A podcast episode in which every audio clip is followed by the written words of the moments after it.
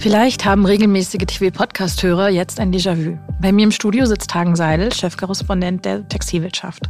Und genau auf diesem Stuhl saß er vor einem Jahr schon einmal. Damals hatte Galeria gerade Insolvenz angemeldet, zum zweiten Mal. Rund zwölf Monate später ist Hagen wieder zu Gast im Studio. Denn wieder hat Galeria Insolvenz angemeldet, zum jetzt dritten Mal. Was ist jetzt anders? Was gleich? Ist das das Ende oder die Chance für einen Neuanfang? Mein Kollege Hagen Seidel hat die Antworten jetzt hier im Textilwirtschaft Podcast. Mein Name ist Judith Kessler. Hagen, schön, dass du mal wieder den Weg zu uns nach Frankfurt gefunden hast, auch wenn der Anlass eigentlich ein weniger schöner ist. Hallo. Hallo. Galeria steckt in der dritten Insolvenz innerhalb kurzer Zeit. Was ist diesmal anders? Oh Gott, ja. Um mit Grönemeyer zu antworten, bleibt alles anders. Einiges ist wirklich anders, einiges ist geblieben. Anders ist, dass das Unternehmen jetzt deutlich kleiner ist als bei der Insolvenz Nummer zwei. Damals gingen, glaube ich, 129 Häuser in die Insolvenz. Jetzt sind es, nachdem das Schließungsprogramm abgearbeitet ist, am 1. Februar noch 92 Häuser. Der Chef ist ein anderer. Das ist jetzt Olivier van den Bosche. Bei den beiden Male vorher war es Miguel Mühlenbach, der das Unternehmen inzwischen verlassen hat. Und die entscheidenden Unterschiede sind aber zum einen, dass ein neuer Eigentümer gesucht wird und das hängt dann auch mit dem weiteren Punkt zusammen. Die Signa, langjährige Eigentümer, ist so gut wie raus, weil über die Signa-Probleme muss ich ja jetzt hier nichts erzählen. Das Reich des Renobenko zerbröselt und das strahlt natürlich dann auch Galeria aus. Auch mit der Tatsache, dass die Signa raus ist, hat die Art des Verfahrens zu tun. Es ist jetzt ein ganz normales Insolvenzverfahren. Vorher war es eins mit Eigenverwaltung. Bei der Eigenverwaltung hat das Management und die Eigentümerschaft noch mehr zu sagen. Bei dem jetzigen haben die weniger zu sagen. Das heißt, der Insolvenzverwalter kann härter durchgreifen. Genau, und das soll ja offenbar auch, was man so hört, Gläubiger, die richtig Einfluss haben und die auch richtig draufzahlen sozusagen, sollen wohl darauf gedrängt haben, dass es einen klassischen Insolvenzverwalter gibt, der äh, auf nichts mehr Rücksicht nehmen muss eigentlich, außer auf seine Aufgabe, möglichst viel für die Gläubiger zu retten. Das war bei den Verfahren vorher, wie viele sagen, etwas anders. Da gab es ja das Duo Kebekus-Skywitz. Äh, denen wird vorgeworfen, nicht zu Unrecht, dass die hohen Mieten für die Galeriehäuser, die der Signa gehören, dass die halt nicht wirklich abgesenkt wurden. Und das, sagt Galeria jetzt, ist auch einer der wesentlichen Gründe für die neue Insolvenz. Ist es tatsächlich so? Also klar, die hohen Mieten sind eine Riesenbelastung für das Unternehmen und das heißt ja auch, dass einige großen Häuser durchaus rentabel wirtschaften könnten, wenn sie nicht diese sehr hohe Mietbelastung von, ich glaube, bis zu 30 Prozent hätten. Ist das der einzige Grund für die Schieflage jetzt? Nee, es ist nicht der einzige, aber es ist ein wichtiger Grund.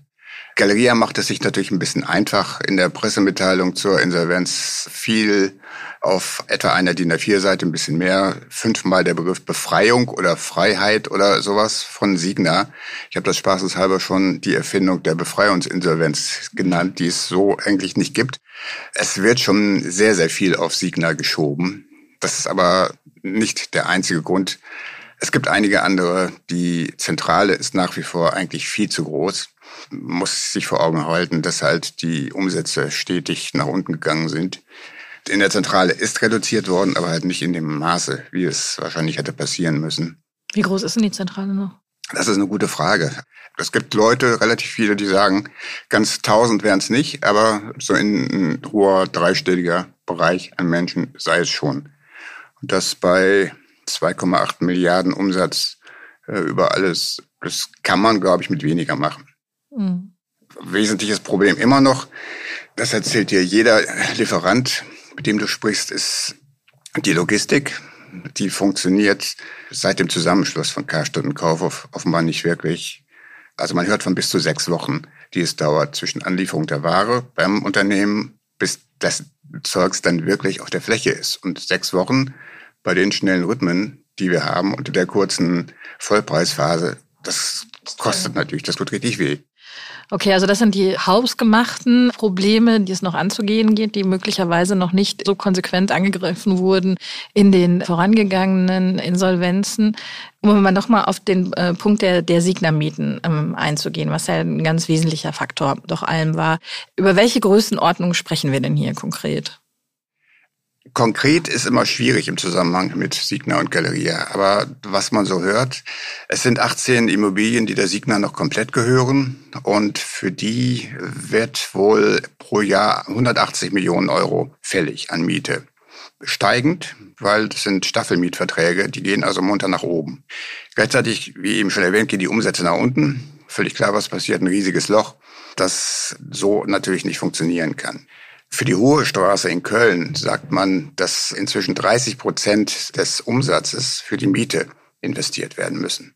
In anderen Häusern soll es so 22 oder 17 oder sowas sein. Damit kann man natürlich nie und nimmer ein Warenhaus finanzieren und am Laufen halten. Das Ziel des Managements von Vandenbosche ist, und das ist ja realistisch, ist ein Korridor zwischen 7 und 12 Prozent. Bei dem Großteil der Häuser, die halt nicht der Signa gehören, sondern anderen Investoren oder Eigentümern, liegen die auch etwa in dem Bereich. Und deswegen ist auch die Aussage aus Essen nicht ganz unglaubwürdig, dass über 60 Häuser in den schwarzen Zahlen sind.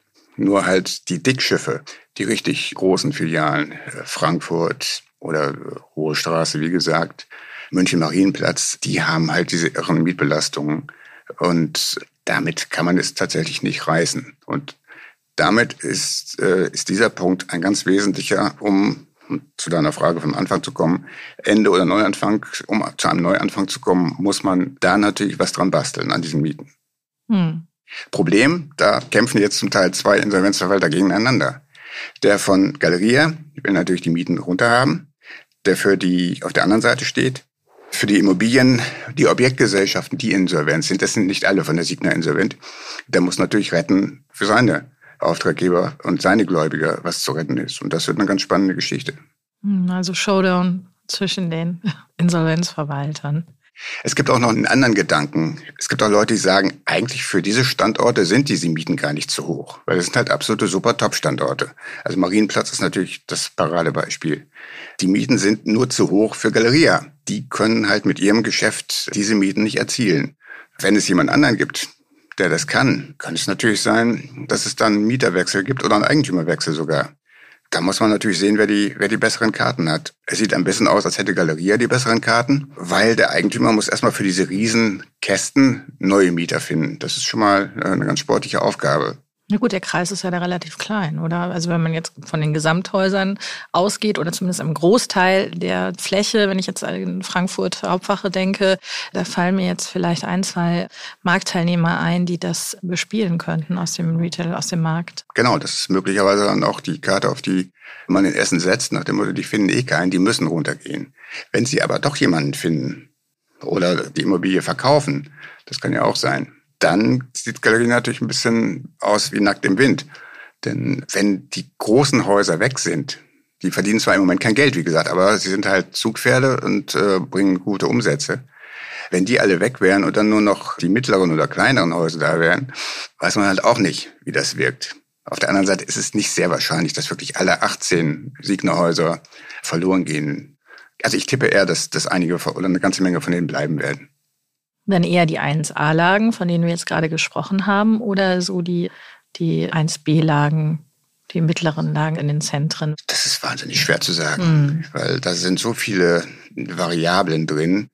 Und äh, wir sprechen ja wahrscheinlich auch noch über Interessenten. Hier bei der Hauptwache in Frankfurt äh, wird immer wieder Bräuniger genannt oder die Central Group, die zusammen mit Signer die KDW Group führt und macht. Ich bin mir aber nicht so sicher ob Bräuninger zum Beispiel sich jetzt im Moment auch noch Frankfurt ans Bein binden will. Ja, es hieß lange, dass sie natürlich auch Frankfurt im Blick haben. So und, und machen ja daraus kein Geheimnis, dass sie durchaus weiter expandieren wollen, auch stationär, auch über Hamburg hinaus. Ja, es ist ja möglich. Und Central Group, die haben halt schon eine ganze Menge Signer Investments gestützt und sind auch dabei, die Mehrheit zu bekommen oder haben sie schon. Zwei Standorte sind im Bau. Karschhaus in Düsseldorf und das Haus in Wien, was dann die KDW-Filialen 5 und 6, glaube ich, werden sollen. Die haben halt auch schon eine ganze Menge am Bein, aber wenn sich die Gelegenheit bietet, in einer dieser ja, Top-Standorten, kann das natürlich sein, dass die da zuschlagen. Aber noch ist das, glaube ich, viel zu früh darüber was zu sagen. Hm. Was hat denn diese dritte Insolvenz mit dem Markt gemacht? Noch hat sie erstmal mit dem Markt nicht viel gemacht, außer ihn mal wieder zu verunsichern. Aber das ist eigentlich, ja, man kann fast sagen, so eine gebrauchte Verunsicherung. Die kennen wir alle schon. Man hatte fast das Gefühl bei Lieferanten, dass da routinemäßig das Programm abgespult wurde. Damit ja. waren Kreditversicherern etc. Ja, ein bisschen ist es auch so. Und die meisten spielen halt mit Optionen, müssen sie ja, weil sie halt überhaupt nicht wissen, wie viel Kunde Galeria noch übrig ist, der da für Herbst, Winter ordert zum Beispiel. Und das ist ja die altbekannte Problematik, die wir aus den beiden vorherigen Insolvenzen kennen. Womit, womit plane ich? Was order ich bei meinen Vorlieferanten an Stoffknöpfen, Reißverschlüssen, whatever? Ich höre, dass Galeria-Leute so von 60, 70 Häusern sprechen, die wohl erhalten bleiben. Auch in, in Gesprächen mit Lieferanten. Die meisten Lieferanten gehen, glaube ich, ein bisschen drunter und planen damit etwas weniger für alle Fälle, um am Ende dann nicht mit viel zu viel Ware dazustehen. Aber das ist wahnsinnig schwierig. Was noch ein Unterschied zu den ersten beiden Insolvenzen ist, es war die Informationspolitik. Die war diesmal offenbar richtig gut. Die Lieferanten waren vorgewarnt. Das war bei den vorigen Malen äh, etwas anders und das ist, glaube ich, relativ gut angekommen, dass die im Bilde waren, dass da im Januar was passieren würde. Ist das Pfannenbosche? Du hast vorhin so betont, dass es eben ein anderer Chef ist diesmal. Ich glaube nicht nur, dass das Pfannenbosche ist. Das hängt, glaube ich, auch mit dem Eigentümer zusammen. Weil bei den ersten beiden Malen war völlig klar, der Signer will Eigentümer bleiben oder Eigentümerin. Und in diesem Fall war es nicht so klar. Und damit konnte das Management wahrscheinlich ein bisschen, bisschen mehr wagen und dann eine andere Politik fahren, die halt tatsächlich lieferantenfreundlicher war. Mhm. Was heißt es denn jetzt für die Lieferanten, also für den Markt? Also man hatte gehört, zuletzt hat man eigentlich viel Positives über Galeria gehört. Also es waren, wenn man sich umgehört hat, waren schon viele recht zufrieden mit den Umsätzen, die da erzielt wurden. Ja, unglücklicherweise habe ich mal wieder die Glaskugel nicht mit. äh, muss äh, irgendwo im Auto sein. Aber das, das stimmt schon. Die Geschäfte wohl im Oktober und November waren wohl richtig, richtig gut bei Galeria, also relativ gesehen für das, was wir vorher hatten. Auch im Vergleich zum Vorjahr, wo sie auch in der Insolvenz waren. Von dieser Hoffnung nähren sich natürlich viele Lieferanten. Sie sagen dann, okay, wenn es dann halt 60 oder 70 Häuser wären, die übrig bleiben, okay, dann beißen wir nochmal in den Apfel, in den sauren, damit das Unternehmen bleibt. Bei den Vermietern wird es ähnlich sein. Na gut, es müssen die richtigen Häuser sein, oder? Also ich erinnere mich, ich habe mit einem Wäschehersteller gesprochen, der mir sagte, sie hätten über die letzten Galeria-Insolvenzen die Umsätze eigentlich halten können, obwohl sie 30 Häuser weniger bespielen. Genau. Das, das ist ja auch wahnsinnig schwierig, diese Auswahl vorherzusagen, weil jeder Lieferant liefert in unterschiedliche Anzahl von Häusern, relativ wenige liefern an alle und dann halt auch unterschiedliche Mengen in unterschiedlichen Häusern und deswegen ist relativ lange wahrscheinlich unklar, was denn passiert, was denn geschlossen wird. Der Insolvenzverwalter hat angekündigt, bis Ende April die Gespräche über die Mieten abzuschließen plant er jedenfalls. Und dann wird es sich konkretisieren. Aber dass da nochmal Häuser schließen, glaube ich, das ist vollkommen klar. Hm.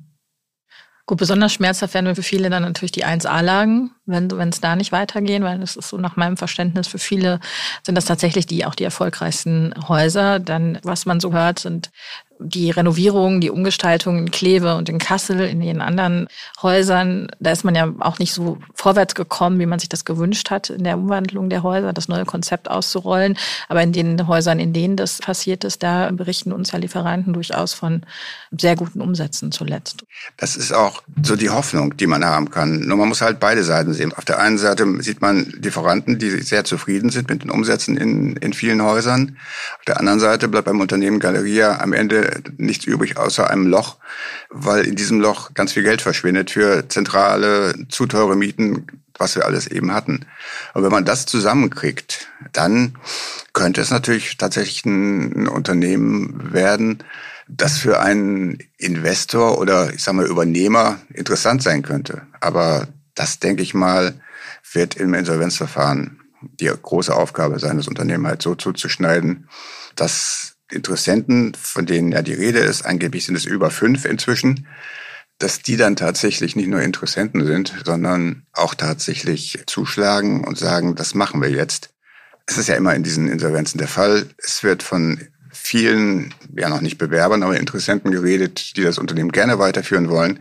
Aber du weißt halt am Ende nicht, wer einfach in den Datenraum will, um da irgendwelche Daten zu entdecken, die er vielleicht fürs eigene Geschäft gebrauchen kann. Am Ende drängen sich dann die Interessenten nicht mehr, wenn es dann sozusagen zum Schwur kommt. Aber Büro.de ist diesmal nicht dabei. Soweit ich weiß, ist Büro.de diesmal nicht dabei, aber bei Herrn Schäfer weiß man nie, vielleicht kommt er noch auf der letzten Runde und sagt, er will es machen. Okay, aber ernste Investoren, äh, da sagst du fünf. Wer ist denn da im Gespräch oder wer scheint da tatsächlich Interesse zu haben? Ach, du fragst Fragen. Tja, Hagen, dafür bist du da. Ich weiß, dass du es weißt. Ich weiß nichts. Also die, die vorhin genannte Central Group wird immer mal wieder ja gut, aber das erklärte Ziel ist natürlich der Aufbau einer Department Store Luxury Gruppe. Genau. Da kommen ja nur ganz, ganz begrenzte Häuser für in Frage. Frankfurt Hauptwache, Möglich, mit der ja. hohen Luxuszentralität von Frankfurt, möglicherweise. Ist aber auch ein bisschen Aufbauarbeit dann zu leisten. Okay, aber wir sprechen jetzt von 92 Häusern, da bleibt ja noch ein bisschen was übrig. Ein bisschen, ja. Na, ich glaube, von 92 reden wir nicht, aber von bleiben wir Also wir so sind jetzt bei 92 Häusern, die noch am Markt genau. sind, genau. Und genau. du sagtest, es geht runter auf 60, aber ja, auch bleiben, wir, bleiben wir mal in diesem Schätzkorridor zwischen 60 und 80 im besten Falle. Ja. Ja, wer könnte noch kommen? Also der Name Bernd Beetz ist gefallen. Der ist äh, lange Jahre Chef von Coty gewesen, eines riesigen amerikanischen Parfumherstellers, der auch für beide Warenhausketten liefert. Aber ich denke, das ist eher eine, eine Beetz-Geschichte als eine Coty-Geschichte, weil was will ein amerikanischer Parfumhersteller im stationären Retail in Deutschland? Angeblich schwebt dem Beetz auch so eine 60 vor, also 60 Häuser könnte er sich vorstellen. Es werden immer mal wieder andere genannt. P&C Düsseldorf wurde schon mal genannt. Ja gut, die haben aber gerade auch ein paar andere Themen, glaube ich. Allerdings mit der Immobiliengesellschaft und Sie haben ja im letzten Jahr gezeigt, dass Sie durchaus für die ein oder andere Überraschung gut sind. Ja, genau. Und das würde passen, weil Galeria ist auch immer für Überraschung gut. Aber ja, man muss es halt abwarten, weil vor wann war das? 2009 bei der Karstadt-Insolvenz. Da hat auch kein Mensch damit gerechnet, dass ein Herr Berggrün aus den USA anfliegt und Karstadt übernimmt. Und wie gut ist das gegangen? Das ist super gut genommen. Deswegen sitzen wir hier und reden immer noch über Insolvenzen von deutschen Warenhäusern. Dann gibt's noch ein Unternehmen, das immer wieder genannt wird. Das ist die Unternehmensgruppe Dröge in Düsseldorf, Berater, aber auch Investor.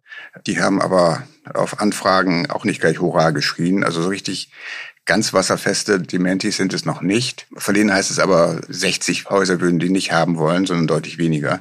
Aber sie haben bisher, wenn sie geantwortet haben, haben sie geantwortet, sie würden da nichts verfolgen. Man weiß es nicht. Und dann gibt's natürlich immer noch die, die Kleinen, die halt mit 92 oder 60 oder 30 Häusern überhaupt nichts am Hut haben, sondern mit ein, zwei oder dreien. So lokale, wirklich gute Händler, Inhaber geführt, denen auch die Immobilie ihre Häuser gehört und die gucken halt, ob sie halt im, keine Ahnung, Umkreis von einer Stunde mit dem Auto noch eine Filiale übernehmen könnten. Und einige von denen haben sich auch wohl bei der letzten Insolvenz schon mal Häuser angeschaut. Die haben also schon eine Datenbasis, die sie nur noch relativ schnell updaten mussten, in der Hoffnung, dass diese Häuser dieses Mal dann auf den Markt kommen. Beim letzten Mal gehörten die halt nicht zu denen, die auf den Schließungslisten standen und Galerie hat halt weitergemacht mit denen. Und was können die besser?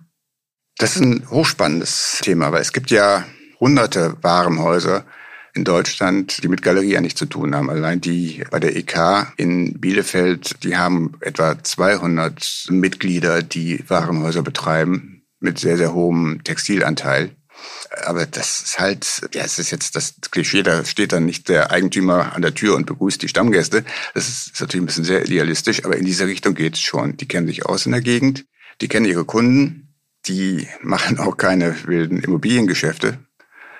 Allenfalls vielleicht, dass manchmal nicht so ganz klar abgegrenzt werden kann, was ist jetzt Opco und was ist Popco. Aber letztlich bestehen diese Häuser seit vielen, vielen Jahren, haben einen guten Namen und verdienen auch Geld. Da ist dann eher vielleicht die Nachfolgeregelung mal eine Problematik. Aber ansonsten ist es, glaube ich, wirklich dieses Kunden kennen, dieses auf Kunden eingehen, die Region kennen, in der Region präsent sein der, der Zentralismus von Galeria ist halt ein Riesenproblem. Jetzt hört man immer wieder ein Lob für diese Regionalisierungsbestrebungen.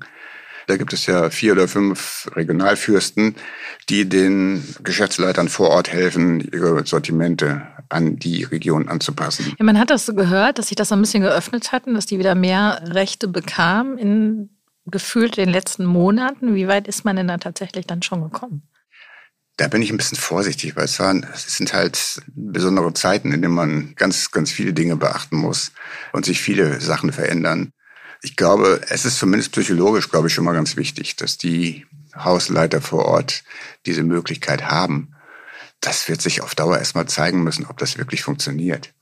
Anderer Punkt, den ich nie begriffen habe, ist, warum in solchen Ketten, auch für nicht, nicht nur Warenhäuser, aber bundesweiten Ketten, der Filialleiter irgendwie alle zwei, drei, vier Jahre wechseln muss.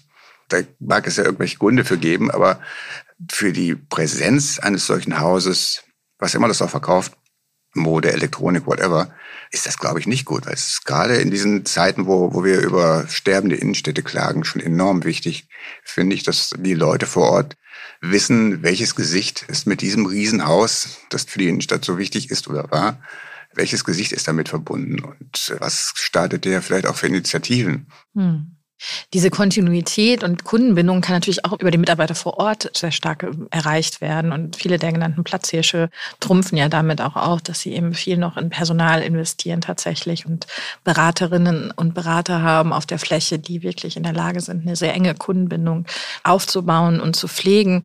Wir haben noch viel zu wenig über die Mitarbeitenden von Galeria eigentlich gesprochen. Wie viele sind denn da jetzt betroffen? Wir haben immer noch 15.000 Köpfe ein hoher Anteil arbeitet natürlich Teilzeit. Aber durch den hohen und wachsenden Depotanteil sind natürlich immer öfter auch Mitarbeiter der Lieferanten auf den Flächen. Das war so nicht unbedingt immer gewollt und steht vielleicht auch nicht immer in den Verträgen. Aber zumindest in den letzten Jahren haben wir immer Klagen gehört von den Lieferanten, von den Depotlieferanten, dass wenn sie sich nicht selber auch um die Flächen kümmern, und da ab und zu mal Leute hinschicken und für Ordnung sorgen, dann wird es nicht wirklich was. Das macht Galeria nicht. Und da kann man natürlich auch noch ansetzen. Ich denke, sie werden auf jeden Fall den Depot- oder Concession-Anteil noch erhöhen müssen. Allein aus wirtschaftlichen Gründen, weil sie es sonst gar nicht stemmen können. Aber dann müssen sie, glaube ich, das Element sozusagen der, der Koordination innerhalb der Flächen verbessern, damit das nicht so aussieht wie da stehen dann fünf Shop-in-Shops nebeneinander, sondern dass eine Idee vom Warenhaus von einer kuratierten Etage entsteht. Und da ist, glaube ich, noch ganz viel Potenzial nach oben. Natürlich, das habe ich am Anfang schon gar nicht mehr gesagt, was die Knackpunkte betrifft. Natürlich müssen auch mehr Leute auf den Flächen sein und mehr gute Leute. Da bin ich gespannt, wie das gestemmt wird. Das hängt dann auch von einem möglichen neuen Eigentümer ab. Der muss dann natürlich erstmal relativ munter investieren, auch gerade in Personal. Ja, und es ist natürlich total anspruchsvoll, überhaupt Leute zu finden. Also was uns Einzelhändler berichten, das ist deutlich schärfer, der Wind da draußen ja. auf dem Arbeit. Und nach der Geschichte, die dieses Unternehmen hat, ist es natürlich schon schwierig. Obwohl jetzt im, im Management sind einige Leute aufgetaucht, die halt von anderen Unternehmen gekommen sind, die glauben, dass Galeria die Kurve kriegt. Und kriegt Galeria die Kurve? Ach, das ist ja schon wieder eine ganz einfache Frage. Das heißt ja immer, ein Insolvenzverfahren ist eine Chance, eine Möglichkeit, das Unternehmen neu aufzustellen. Das kann man ja fast schon gar nicht mehr hören. Nicht nur bei Galeria, das hören wir ja leider zweimal pro Woche und müssen es vermelden bei irgendwelchen Unternehmen. In diesem Fall könnte es aber tatsächlich mal so sein, dass man das wirklich tun kann. Ich glaube, die meisten, mit denen ich gesprochen habe, glauben nicht, dass sie die Kurve kriegen. Ich weiß aber nicht, wie tief diese Kritiker, diese Skeptiker reingucken. Ich kann es natürlich absolut nachvollziehen und den Gedanken hatte ich natürlich auch dreimal innerhalb von so kurzer Zeit. Unmengen von Geld anderer Leute fließt rein und nach einem guten halben Jahr haben wir denselben Schlamassel wieder, dass man dann sagt, oh komm, das ist zwecklos, Deckel drauf. Aber wenn diese Punkte verändert werden, das mit den Mieten, Zentralkosten, auch Mitarbeiter, Logistik, vielleicht auch erstaunlich langfristige Beraterverträge aus, aus Signa-Zeiten und dann vielleicht noch sich die Binnenkonjunktur vielleicht wieder ein bisschen dreht. Why not? Das Problem dabei ist nur, wenn man jetzt allzu großzügig ist, wenn der gläubige Ausschuss zu großzügig ist und sagt, ja, okay, versuch du's, nimm's nochmal für einen Euro, wie damals der Berggrün, dann darf natürlich die Gefahr nur ganz gering sein, ganz ausschließen wird man sie nicht, dass es da nicht in zwei, drei Jahren wieder eine Insolvenz gibt und, und es wieder alles von vorne anfängt. Hagen, dann sitzt du hier wieder auf dem Stuhl. Ja, wahrscheinlich musst du eh jetzt noch mal in den nächsten Wochen, bist du wahrscheinlich öfter zu Gast bei uns im Studio und nimmst uns mit und verfolgst die verschiedenen Stadien und Entwicklungen von Galeria in den nächsten Wochen innerhalb des Verfahrens weiter für uns. Na gut, werde ich das machen. Vielen Dank für heute auf jeden Fall, dass du dir die Zeit genommen hast und hierher gekommen bist. Ja, ich danke. Und dann bis zum nächsten Mal, Hagen. Ja, bis zum nächsten Mal. danke. Das war mein Kollege Hagen Seidel und das war der Textilwirtschaft Podcast. Wenn Ihnen gefallen hat, was Sie gehört haben, lassen Sie uns gerne ein Abo oder ein Like da. Bei Fragen, Feedback oder Anregungen schreiben Sie uns gern unter podcast.textilwirtschaft.de. Ich bin Judith Kessler, vielen Dank fürs Zuhören und wenn Sie mögen, bis nächste Woche.